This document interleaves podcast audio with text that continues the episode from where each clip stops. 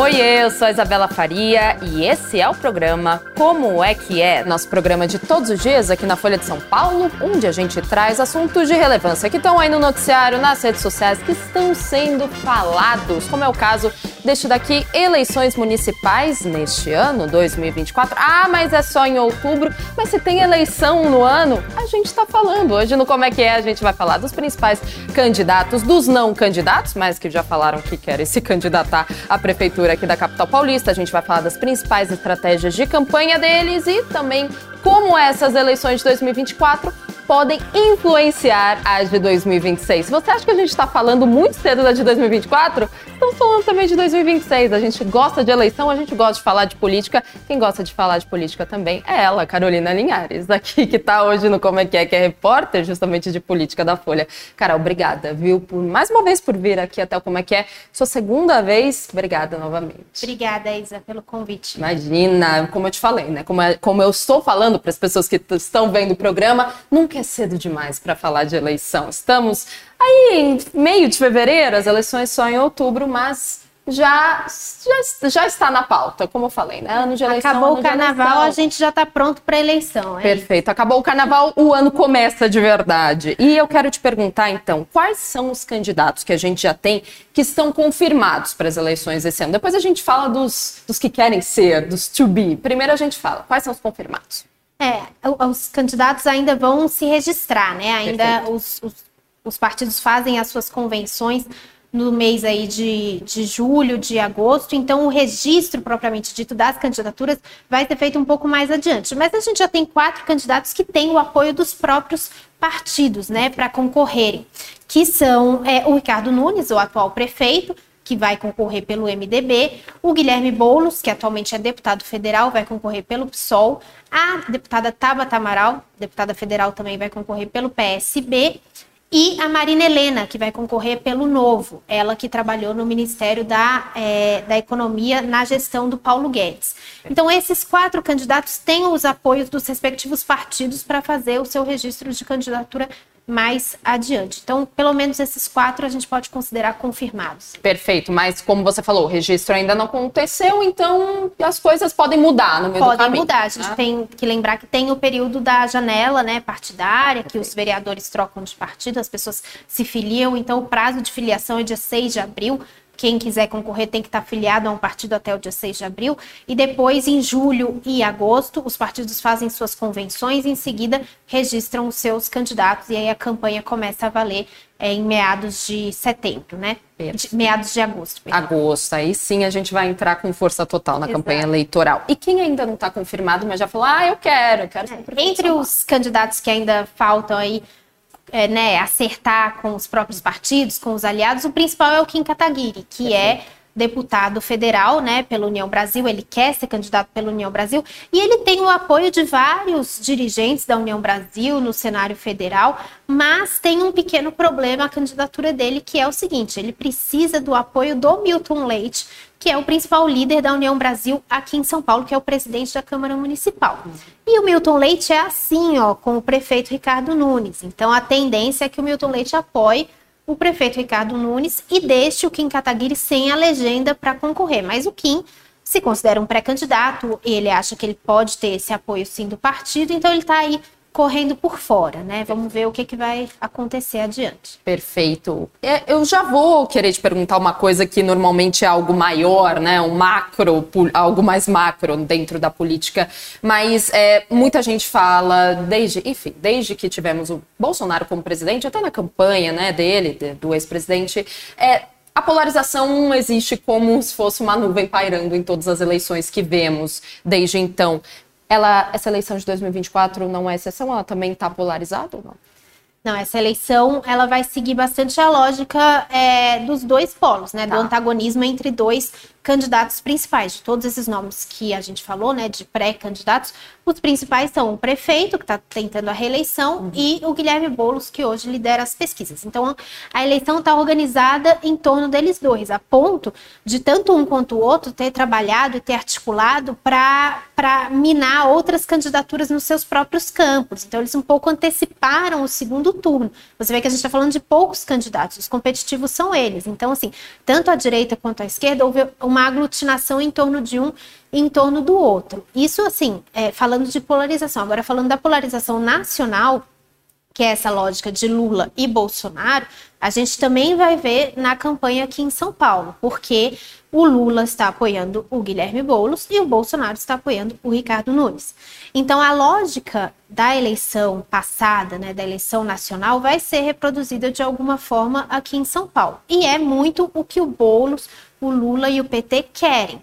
Eles querem trazer essa lógica de é, Bolsonaro versus anti-Bolsonaro. Eles querem representar o campo anti-bolsonarista, o campo democrático, fazer a frente ampla, né, que eles chamam, pela democracia e contra o bolsonarismo, ou seja, contra o prefeito Ricardo Nunes. Então, essa lógica está assim colocada tanto a da polarização quanto a da nacionalização, né? Quando a gente fala, ah, a eleição vai ser nacionalizada, não vai ser nacionalizada, é se a gente vai repetir em São Paulo essa lógica, essa disputa nacional que, como você disse, tem moldado aí os últimos anos da política brasileira. Então é isso que a gente Perfeito. deve ver sim esse ano em São Paulo. Perfeito. Daqui a pouquinho a gente volta para essa questão Lula e Bolsonaro, mas já que você falou do Guilherme Boulos, acho que é uma boa hora para a gente mostrar o último Datafolha de agosto de 2023 com Guilherme Boulos na frente. 32% das intenções estimuladas de voto, quando que é quando o pesquisador, digamos assim, ele fala o nome, né? Olha, você vai votar Guilherme Boulos, Ricardo Nunes, Tabata Amaral, Kika Kataguiri, e a pessoa vai lá dar a sua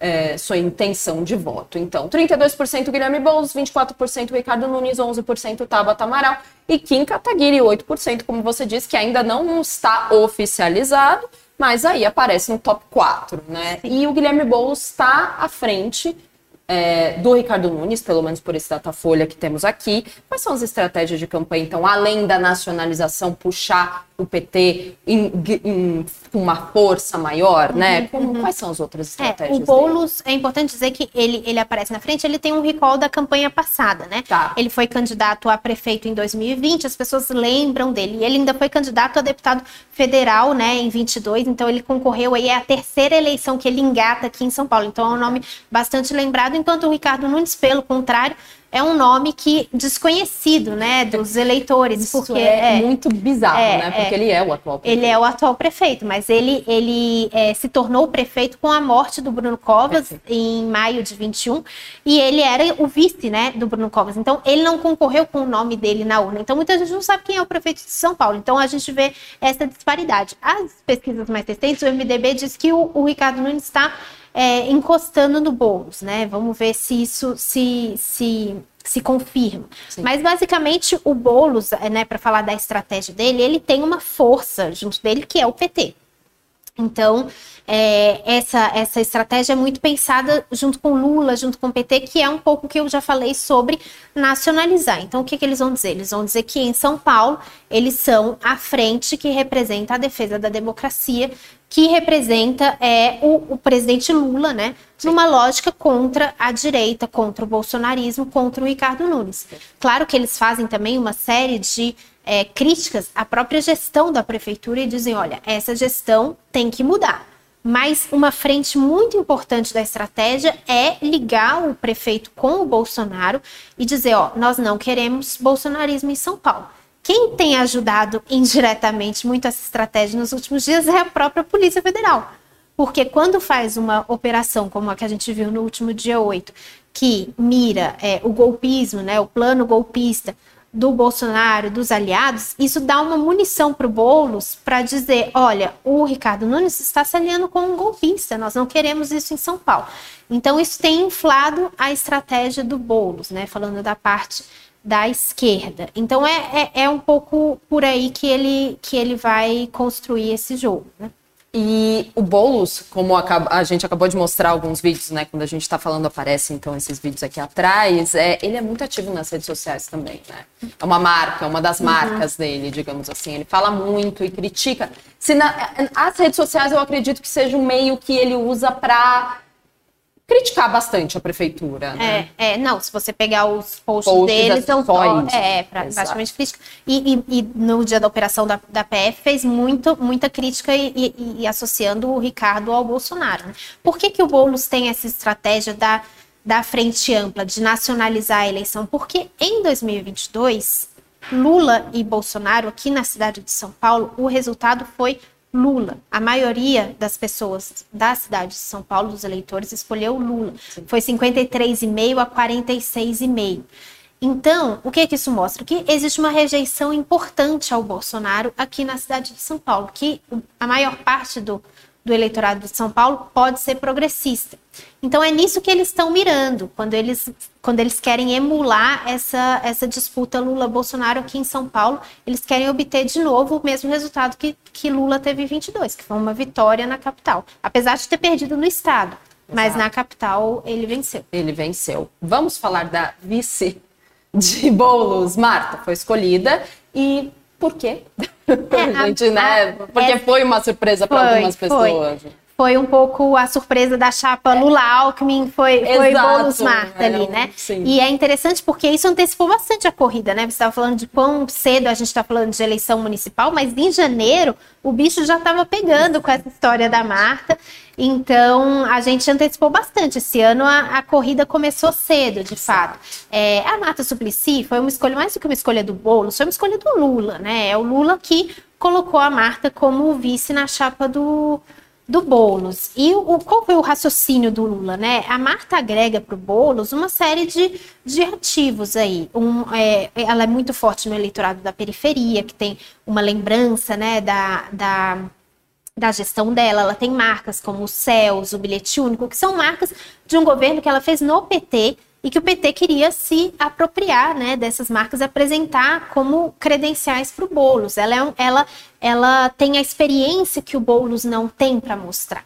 Então, ela agrega a chapa nesse sentido. Então, o, Boulos, o, o Lula pensou, ah, vou trazer a Marta, né? Sim. Começou a testar essa ideia, falar para um, falar para outro, para ver qual seria o tamanho da resistência. Por quê? A Marta que sempre foi PT, etc, etc, em 2015 rompeu com o PT, saiu do partido, acusando o partido de corrupção, votou a favor do impeachment da Dilma Rousseff em 2016. Então tem uma parte do PT que fala que acha ela um pouco traidora ali e tal, mas o que o Lula falou tá falado, né? O Lula falou não, ela vai voltar e ela vai ser a vice. Então a resistência no PT foi existe uma resistência, mas foi pequena. E então o Lula faz essa articulação, é, convida a Marta para ser vice do Bolos, a Marta aceita. E além dessa questão interna do PT, qual que era a principal dificuldade dessa articulação e por que, que foi inesperado quando a gente falou, como assim a Marta como com assim? Porque a Marta estava na, nada mais, nada menos do que ocupando uma secretaria do governo Ricardo Nunes. Ela era secretária municipal de Relações Internacionais. Então, ela, ela teve que pedir demissão, né? Ela, na verdade, assim, quando o Lula começou a conversar com ela no fim do ano passado, a procurá-la, a perguntar e tal, ela tira férias, ela e ela não, não responde mais ao prefeito, o prefeito tenta contato com ela, ela não responde, e o prefeito fica sabendo pela imprensa que ela teve um encontro com o Lula em Brasília no dia 8 de janeiro. Gente, então foi um pouco uma, é, foi um pouco uma novela mexicana ali, umas traições acontecendo. e aí o prefeito decide demiti-la, ela também decide sair da gestão, eles em comum acordo então é, fazem isso, né? Ela deixa a gestão, rompem e, e ela passa para o palanque adversário diretamente. Então foi, foi uma questão interessante essa da Marta. Agora já falamos de Guilherme Boulos, podemos começar a falar de Ricardo Nunes, o atual prefeito de São Paulo. Em relação a ele, você falou que pesquisas internas do MDB, do partido dele, dizem que ele está encostando em Boulos. Uhum. A gente vai esperar o Datafolha, né? Vai esperar fontes oficiais, digamos assim. Mas quais são as principais estratégias dele, então, para subir ou para colar no Boulos? O prefeito tem algumas estratégias que ele vai adotar. Primeira coisa é responder a essa tática do Boulos. O Boulos, o Lula, o PT, como eu falei, querem nacionalizar a campanha. Isso. O Ricardo vai tentar não nacionalizar. O prefeito vai fugir desse debate. Ele não quer falar de Lula versus Bolsonaro, até porque ele não quer se bolsonarizar muito, porque o Bolsonaro tem uma rejeição aqui na cidade de São Paulo. Então, ele vai trazer o debate para a gestão municipal. Ele não quer colocar o debate nos termos de Lula versus Bolsonaro. Para isso, tem duas, dois caminhos. Primeiro é esse, focar na gestão municipal. Então, ele vai apresentar o que ele fez, os investimentos, né? Se eu não me engano, são 16 bilhões de investimentos esse ano, obras, tarifa zero aos domingos, é, asfalto, né? Que está recapeando a cidade inteira. Vemos bastante é. isso. Falta a faixa de pedestre. Falta, falta colocar a faixa em Faltou, vários né? lugares. É, e tem é, a questão da, da fila da creche zerada. Então, ele tem uma série de é, questões que ele quer apresentar na campanha, de realizações da gestão dele. Então, por um lado, é isso, focar o debate na, na cidade, e por outro lado, fugir da nacionalização. Então, o que, que ele vai dizer? Ele vai dizer: olha, é, ele vai diluir o Bolsonaro entre os outros apoios que ele tem. Ele vai dizer: o Bolsonaro me apoia, mas eu tenho o apoio de outros no total de 12 partidos pretende ter, né? A coligação deve ter o apoio de 12 partidos. Então, o Bolsonaro é só mais um entre todos esses que me apoiam. Então, ele vai tentar um pouco diluir o Bolsonaro, não ser né, o o candidato do Bolsonaro, que o, padrinho, que o padrinho dele não seja o Bolsonaro, mas sim que ele seja fruto dessa frente. E aí eles também reivindicam o termo frente ampla, dizendo, ó, nós somos, nós somos a frente ampla, porque nós temos o apoio de 12 partidos, reforçar a identidade dele com o MDB, que é um partido sim. de centro, que é um partido que fez oposição à ditadura, um partido né, ligado à democracia. Então ele vai diluir o Bolsonaro e focar na gestão municipal. E uma terceira vertente que é atacar o Boulos, né? Ele, ele é. fala ele não, não poupa críticas ao Boulos, né? Chama o Boulos de radical, de extrema esquerda, de mentiroso, né? É, o coloca né, como invasor por ser invasor. líder do, do MTST. Então, é basicamente por aí que ele vai construir a campanha dele. Você acabou de responder uma pergunta do Cristiano Ferreira, que ele diz o seguinte: sabendo que Bolsonaro perdeu em São Paulo e agora com essas bombas em cima do ex-presidente, será que o prefeito de São Paulo vai abraçá-lo? Hum, como é, você explicou, é, ele pretende exato. dissolver o apoio dele e falar: Bolsonaro é um dos. Um dos meus apoiadores. Que exatamente. me apoia, exatamente. É. A gente tem uma pergunta aqui do Gabriel de Lima Costa. Há o risco de o apoio de Bolsonaro ao Nunes repetir o que aconteceu com o Celso Russomano na eleição municipal passada, quando o candidato não empolgou os bolsonaristas e ainda afastou eleitores? Há muito esse risco, esse paralelo. Por isso que ele não é, quer. Sim, esse paralelo é ótimo, é, porque tem muito esse risco, porque ele não é um bolsonarista raiz. Exatamente. Ele, como o Celso Russomano não era, o Celso Russomano concorria a todas as eleições e aí naquela eleição teve o apoio do Bolsonaro porque o Bolsonaro não tinha um candidato próprio. O candidato próprio do Bolsonaro, o bolsonarista raiz que ele queria lançar era o Ricardo Salles, mas ele foi convencido pelo próprio PL, pelo Tarcísio de que um candidato totalmente bolsonarista não vence na cidade de São Paulo justamente por essa maioria do eleitorado que foi com Lula. Eles falaram, vamos apostar num caminho de centro, que faça frente ao Boulos, né, centro, centro-direita, é, então não, não, não, lançaram o Ricardo Salles, que seria esse candidato que teria identificação com o eleitorado bolsonarista. Então, o eleitorado bolsonarista também não gosta muito do Ricardo Nunes, não, mas vão ter que engolir porque é o candidato que o Bolsonaro está apoiando. Então, é um casamento de muito interesse, tanto de um lado quanto do outro, e de pouco amor, tanto de um lado é, quanto do outro. Casamento é um, arranjado. É um casamento arranjado. Então, assim, o Ricardo vai estar tá sempre, né? O prefeito vai estar tá nessa entre a cruz e a espada, porque ele não pode se bolsonarizar totalmente, porque sai um pouco, né, do que o MDB defende, do que o MDB representa, e acaba correndo o risco de se contaminar por todas essas questões que envolvem o Bolsonaro, todas essas investigações. Ao mesmo tempo, se ele não acena para o bolsonarismo, ele perde esses eleitores bolsonaristas, né? Então ele tem que ir um pouco, ele está entre a cruz e a espada, ele tem que ir um pouco para um lado e um pouco para o outro. Então, ele vai para o lado do, do bolsonarismo este domingo, porque temos uma passeata com a presença do, do ex-presidente é, Jair Bolsonaro. É, no dia 25. 25, aliás. 25, no é, próximo não, domingo, domingo, é. Próximo. Mas, então, essa, essa decisão, ir ou não ir, é uma decisão que sintetiza todo o problema que ele vai ter durante toda a campanha, porque durante toda a campanha ele vai ter essa questão colocada: o quanto vou me bolsonarizar ou não, o quanto o Bolsonaro vai aparecer na minha campanha ou não, vai aparecer no, na, na TV, vai aparecer no palanque. Então, essa decisão de ir ou não ir, né? nesse domingo representa isso, essa, essa cruz à espada que ele vai ter que enfrentar, porque os bolsonaristas estão cobrando que ele vá. Se você é o candidato que o Bolsonaro apoia, você então apoie o Bolsonaro, porque o Bolsonaro está precisando de uma demonstração de apoio, já que ele está cercado né, por essas investigações. E a ideia do protesto é justamente demonstrar apoio ao, ao ex-presidente. E os MDBistas e outros aliados do prefeito dizendo não vá porque é tudo que o Boulos quer. O Boulos quer uma imagem dos dois juntos no palanque, abraçados, abraçados associados. E sabe-se lá o que o Bolsonaro vai dizer nesse palanque, se ele vai atacar ministro do STF, se ele vai defender golpe e o prefeito vai estar lá no palanque. Então, assim, é uma associação muito arriscada. Então, a tendência, pelo que né, a gente tem apurado, é que o prefeito vá, até porque o Tarcísio, né, que é um, um, importante aliado do prefeito nessa corrida, vai, e o Tarcísio também aliado do Bolsonaro, mas tem muita gente é, receosa e realmente, com certeza, a campanha do Boulos vai usar isso contra o prefeito, se os dois estiverem juntos no palanque.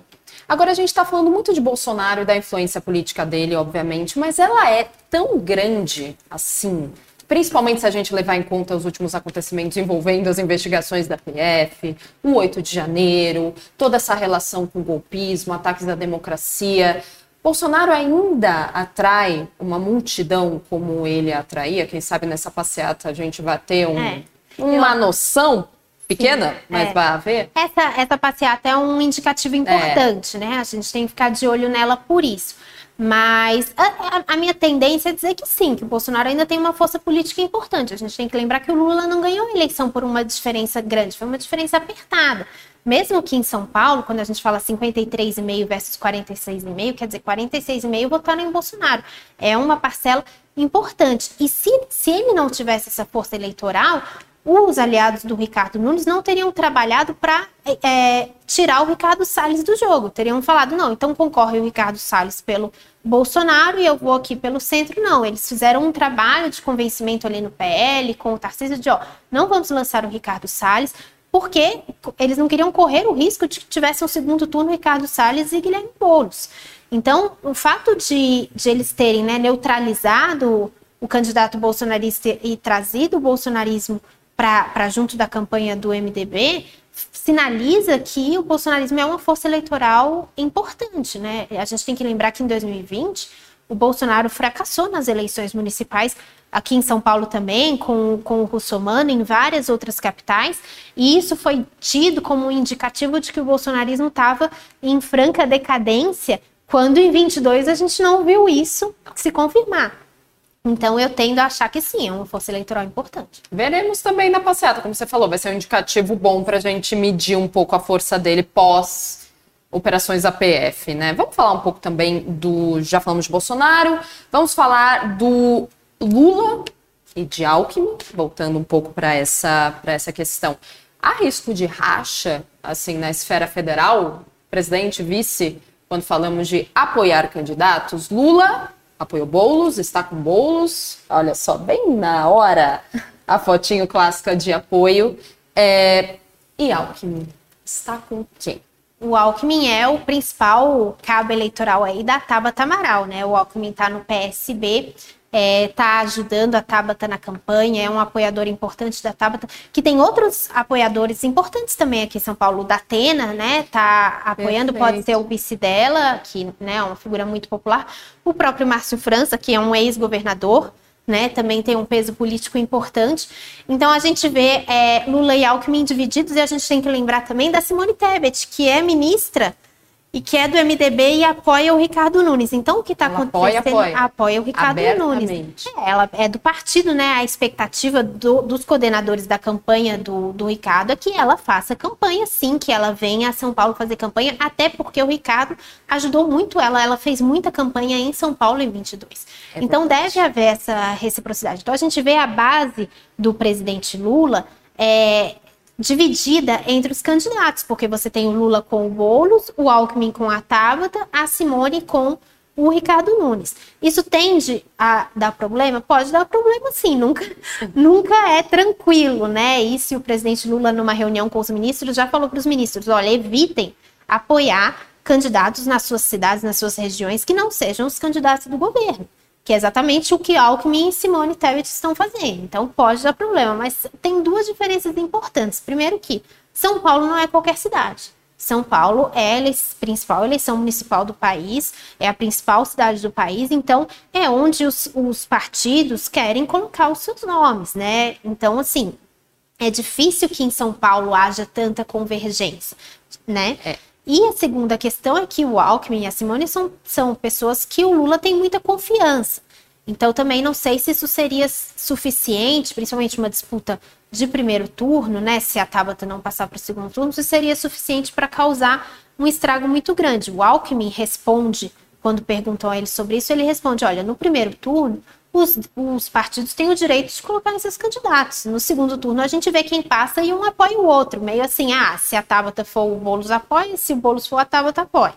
Então é um pouco essa a, a, a dinâmica no primeiro turno, então as coisas estão mais divididas. No segundo turno, a gente vai ver talvez uma união maior. Talvez uma união entre Tabata e Boulos, isso Pelo é esperado. Sim. Perfeito. E agora, bom, como eu falei no começo do programa, 2024, ah, só em outubro as eleições. Pois é, estamos aqui em fevereiro falando das eleições municipais de São Paulo, só que temos também as eleições daqui a dois anos de 2026 para governador, para deputados, para senador e para presidente. Então eu te pergunto, como essas eleições aqui em São Paulo podem influenciar minimamente, se influenciam a de 2026? Porque como você falou, lá em 2020 é, pensou, pensou-se, né, que o bolsonarismo estava decaindo por conta das eleições municipais, mas aí de repente é, assim, acho que não dá para não tem uma relação direta entre uma eleição e outra, mas tem é, principalmente a eleição de São Paulo, ela aponta cenários, né? Quer dizer, se o Boulos vence aqui, a esquerda sai fortalecida, isso é muito importante para a reeleição